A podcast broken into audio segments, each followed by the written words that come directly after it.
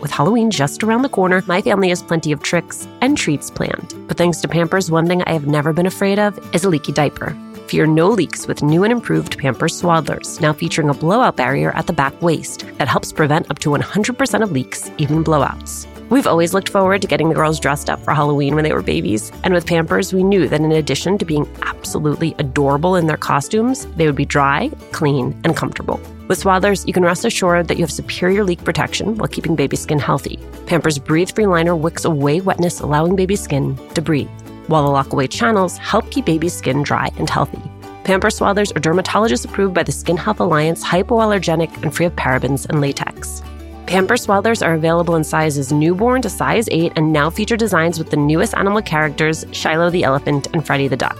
For trusted protection, trust Pampers, the number one pediatrician recommended brand. Download the Pampers Club app today and earn Pampers Cash. Redeem your Pampers Cash for exclusive Pampers coupon savings and rewards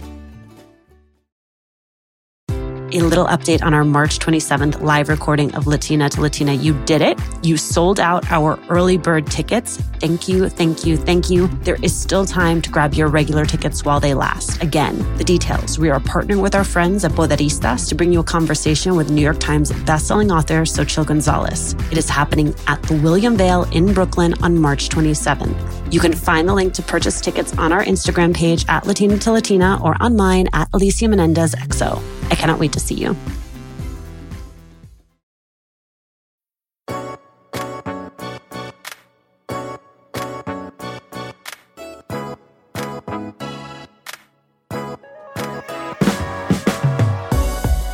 Nathalie Huerta was always an athlete, so the gym was like a second home. But as she started to present as more masculine, the locker room and gym floor both became much more complicated. She looked for an inclusive option, couldn't find what she was searching for, and so she opened her own, the Queer Gym, the first LGBTQ gym in the country.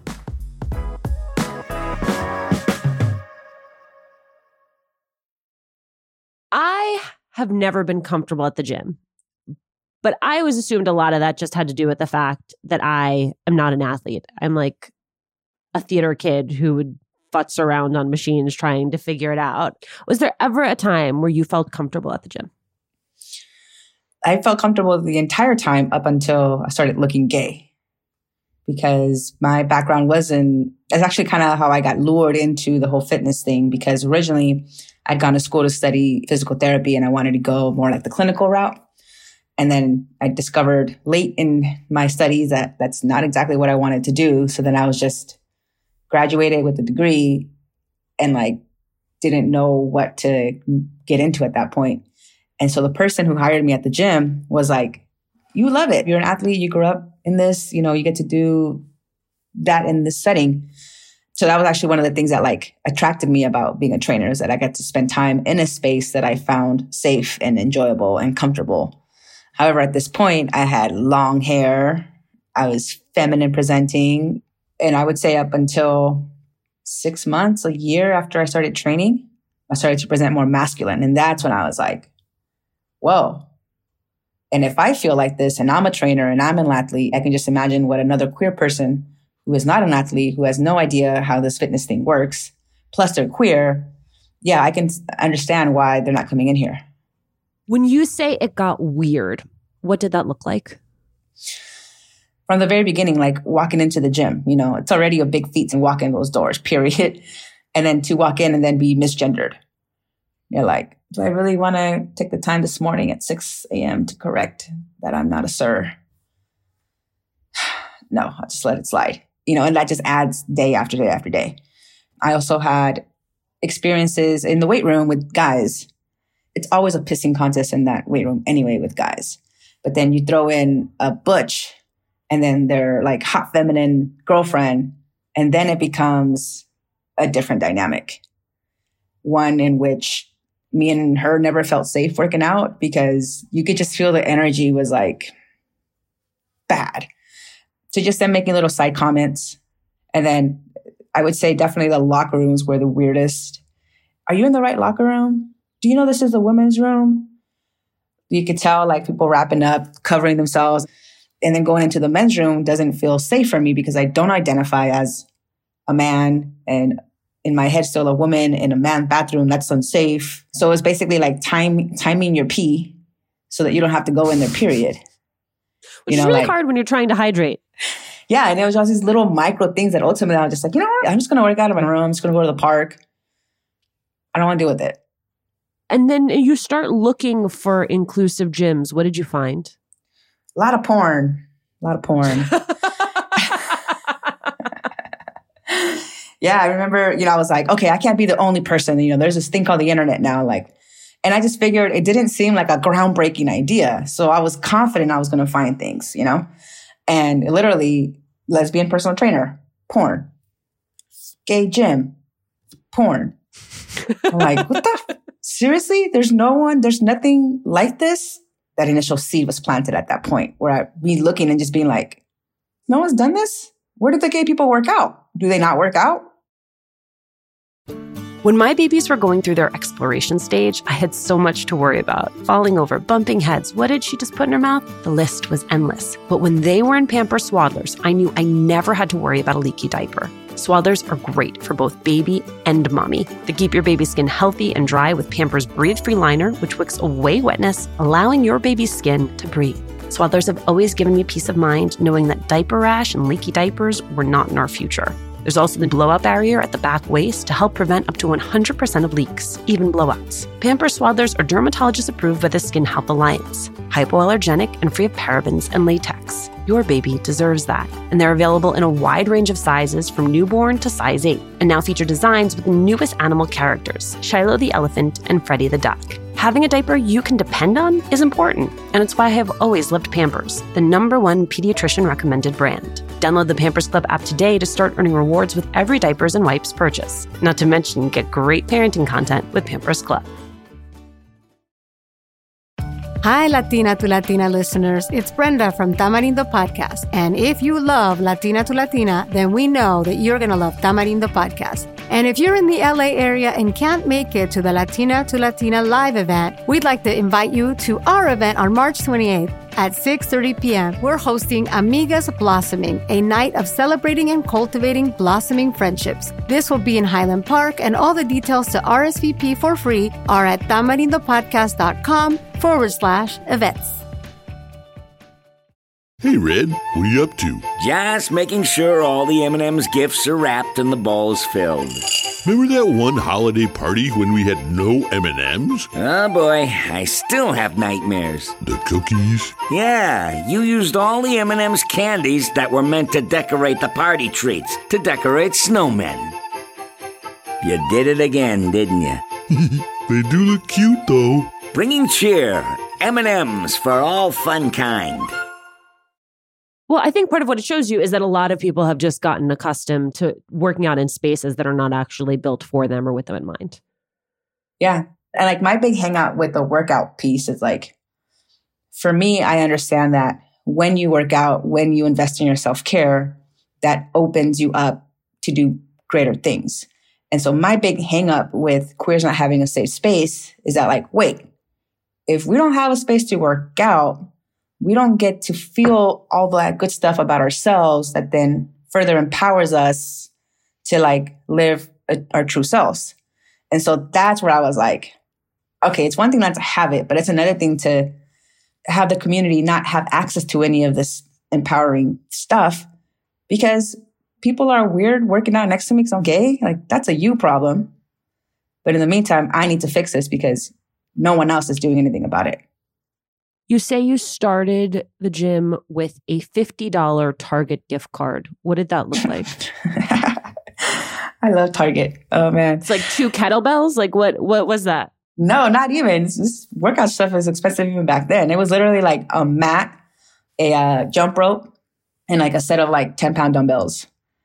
And then the rest of it, I just relied on body weight movements, like things that I've known are effective ways to work out without the equipment stuff and yeah, it was literally like, okay, I know that I don't need equipment to get in shape, period. So I'll buy a little bit and then that's it. I mean, even our first location, I subleased it. It used to be a physical therapy office. And so it looked like a physical therapy office. I remember like I took everything out and then I went and did a burpee and then I was like, boom, it's a gym. Which is what everyone's, you know, bedroom, living room has become at this point during quarantine. Because you didn't start with a physical space. I mean, you really just started by offering the services and trying to connect with the right type of client. How were you finding your clients during that period? This is 2010. So this was like 2010 doesn't sound that long ago, but like there wasn't any dating apps back in 2010. Okay. And if you were queer and you were online trying to connect with other queers, it was through Craigslist in the women for women section or the, you know, men for men section. At this point, I was living in the Bay Area, which I'm not from the Bay Area. I didn't really know a whole lot of folks out here. And I was like, well, if I'm looking for lesbians on Craigslist, I know other lesbians are looking for lesbians on Craigslist. So I'm just going to move all my advertising to the women for women section. So the week I did that, I got like eight clients that first week just by moving it from the lessons section in Craigslist over to the women for women section in Craigslist. That's kind of how I got my first little handful of clients was just, well, where do lesbians go? They go on Craigslist. Once you sort of had the group, right? And the group is working out together and you're beginning to develop community without having a space. What were those initial learnings? I guess my first taste of it was just the need for community. A lot of my initial clients in the beginning were newly single lesbians. And my original first concept after training a couple clients and kind of getting to this point was like, I think I need to be a wingman slash trainer because all of my clients, I know this is how I got to this conclusion. Because a lot of my clients were newly single lesbians and I wasn't single at the time, but I've always been really social, really extroverted. And so I would come to our sessions and I would have these stories about, oh, this good time this weekend. And a lot of the clients were like, can you invite me next time? Like, tell me, I'll meet you there. You know, just wanting to kind of get out and hang out. And they've been in these relationships for, you know, X amount of time and they're out. It's a new scene. And so I was like, maybe that's a thing. Let me look into that. So I went back to Craigslist and I put an ad, wing woman for hire. And what I learned was that there was definitely a market for that. People started hiring me to be their wingman at the Castro and they would just kind of like feed each other, you know, like, oh, wingman feeds into the training, training feeds into the wingman. And it kind of was just, people were paying me 30 bucks to go take them out and buy my drinks and pay my covers. And I was just like, this is what I can help you this tonight. This is what I can't help you with tonight. Our community is still pretty disconnected. If you're newly single and all of a sudden you're not connected to that community, you don't necessarily want to like hit the clubs or you don't want to go alone. And so that was my first initial like, hmm, yeah, people want to work out, but people want to connect. It's just so universal that need for community, that desire for yeah. community. And that I think is so often what gyms become is really like you go to work out, but you go for some sense of community. And I think it can manifest in lots of different ways. You say no homophobia, no transphobia, no fat phobia, no xenophobia, no mansplaining, no gym creepers. Those are big promises. How do you actually make all of that a reality? Yeah. The current way that we do that right now is actually up for questioning because it's not scalable. Because how we get a member is every member that joins our gym has a one on one with mainly me or one of my coaches before they join. We get a little bit of criticism because we don't sell our memberships online. Like you can't just go to our website and sign up. You know, I just protect the community because I want to make sure that people are entering our community for the right reasons.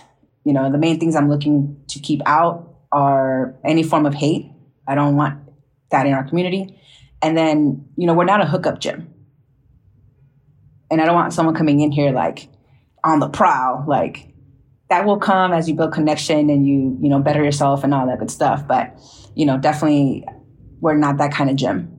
And so those are the things that I'm looking for when we let somebody in. And yeah, the great thing about that is that we get to handpick some amazing unicorns of people with good hearts, good intentions, and we see that develop through their time at the gym.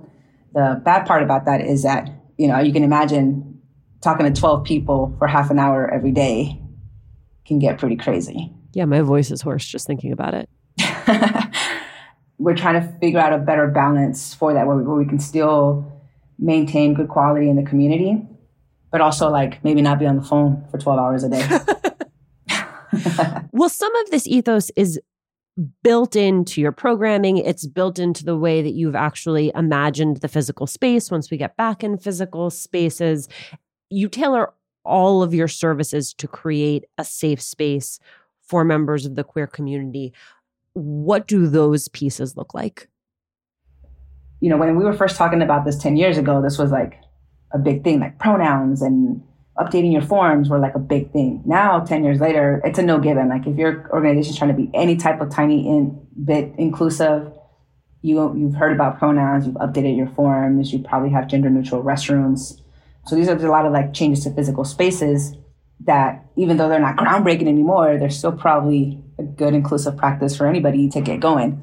But beyond that, it's more of like tending to your garden of inclusivity than like put these systems in place because the crops change, right? The people in that garden change.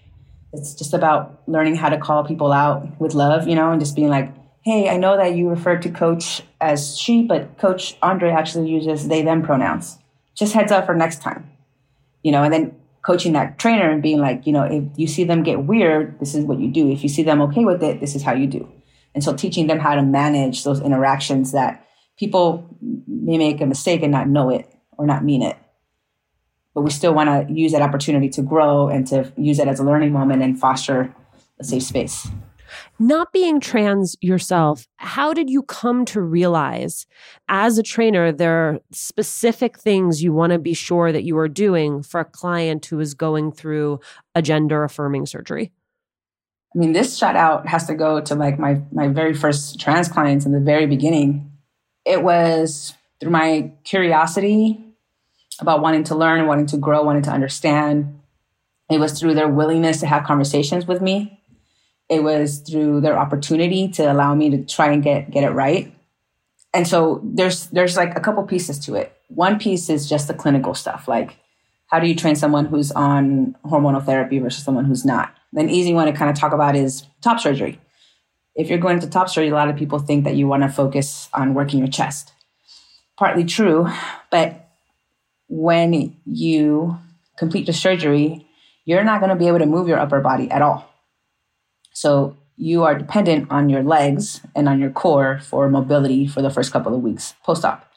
So we want to make sure that we are including endurance training for your lower body and stability training for your core, because that's all you're going to have for two to three weeks after that. There's also the cultural side of the community and what they've experienced, what they've gone through, where their traumas come from, getting a better understanding of that. And I think that for me has been the biggest challenge. I want to admit to you that I was super excited to talk to you because it is really incredible what you have built and fascinating that it is the first queer gym in the country and that we haven't seen this model widely replicated. What are the questions you're asking yourself, how are you walking through this process of deciding where to go from here? I think a big piece for me, you know, in these last couple of, of months where the mental health has been really shaky for me, um, I think a saving grace has been reconnecting with my inner child. I was actually working out the other day and I was like, oh my God, fitness is where your inner child and your adult come to hang out. Because as an adult, right, you need to be responsible and take care of yourself as a child, you just want to play. And so I was thinking about that. I was like, okay, if fitness and is where adulting and inner child meet, most people aren't connected to their inner child.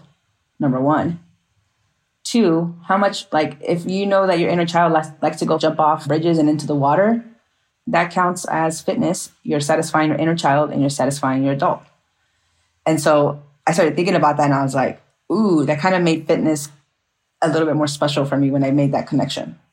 The other piece of it is just I know that I'm going to win at whatever is in front of me anyway. I know that I will do well if I decide to go any other route. So that helps me decide. Like that helps me take a little bit some of the anxiety away. But then what I go to is finding people that are a step or two ahead of me. Actually, tomorrow I have a meeting with a gym owner about an hour and a half from here who has 11 private locations and they're in the brink of franchising or not. So I'm meeting with them. And what I'm coming in is being like, okay, here's my track record of what I've done. Here's the numbers. You know, you've been doing this for 30 years, you've been doing this for 20 years. What would you do? With your experience, how would you guide this? How would you guide me?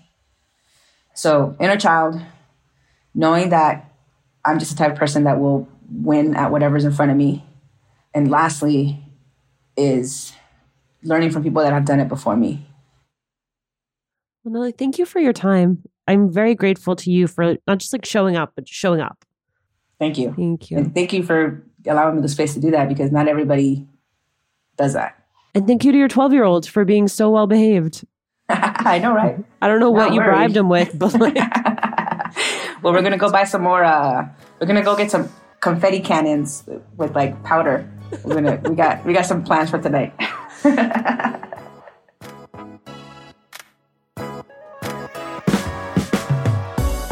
Thank you for joining us. Latina to Latina is executive produced and owned by Juleyka Lantigua Williams and me, Alicia Menendez. Paulina Velasco is our senior producer. Our lead producer is Cedric Wilson. Kojin Tashiro is our associate sound designer. Manuela Bedoya is our social media editor and ad ops lead. We love hearing from you when you email us at hola at latinatolatina.com, when you slide into our DMs on Instagram, when you tweeted us at Latina to Latina. Remember to subscribe, follow us on Radio Public, Apple Podcasts, Google Podcasts, wherever you're listening. And please, I know I ask this all the time, but do leave a review. It is one of the fastest, easiest ways to help us grow.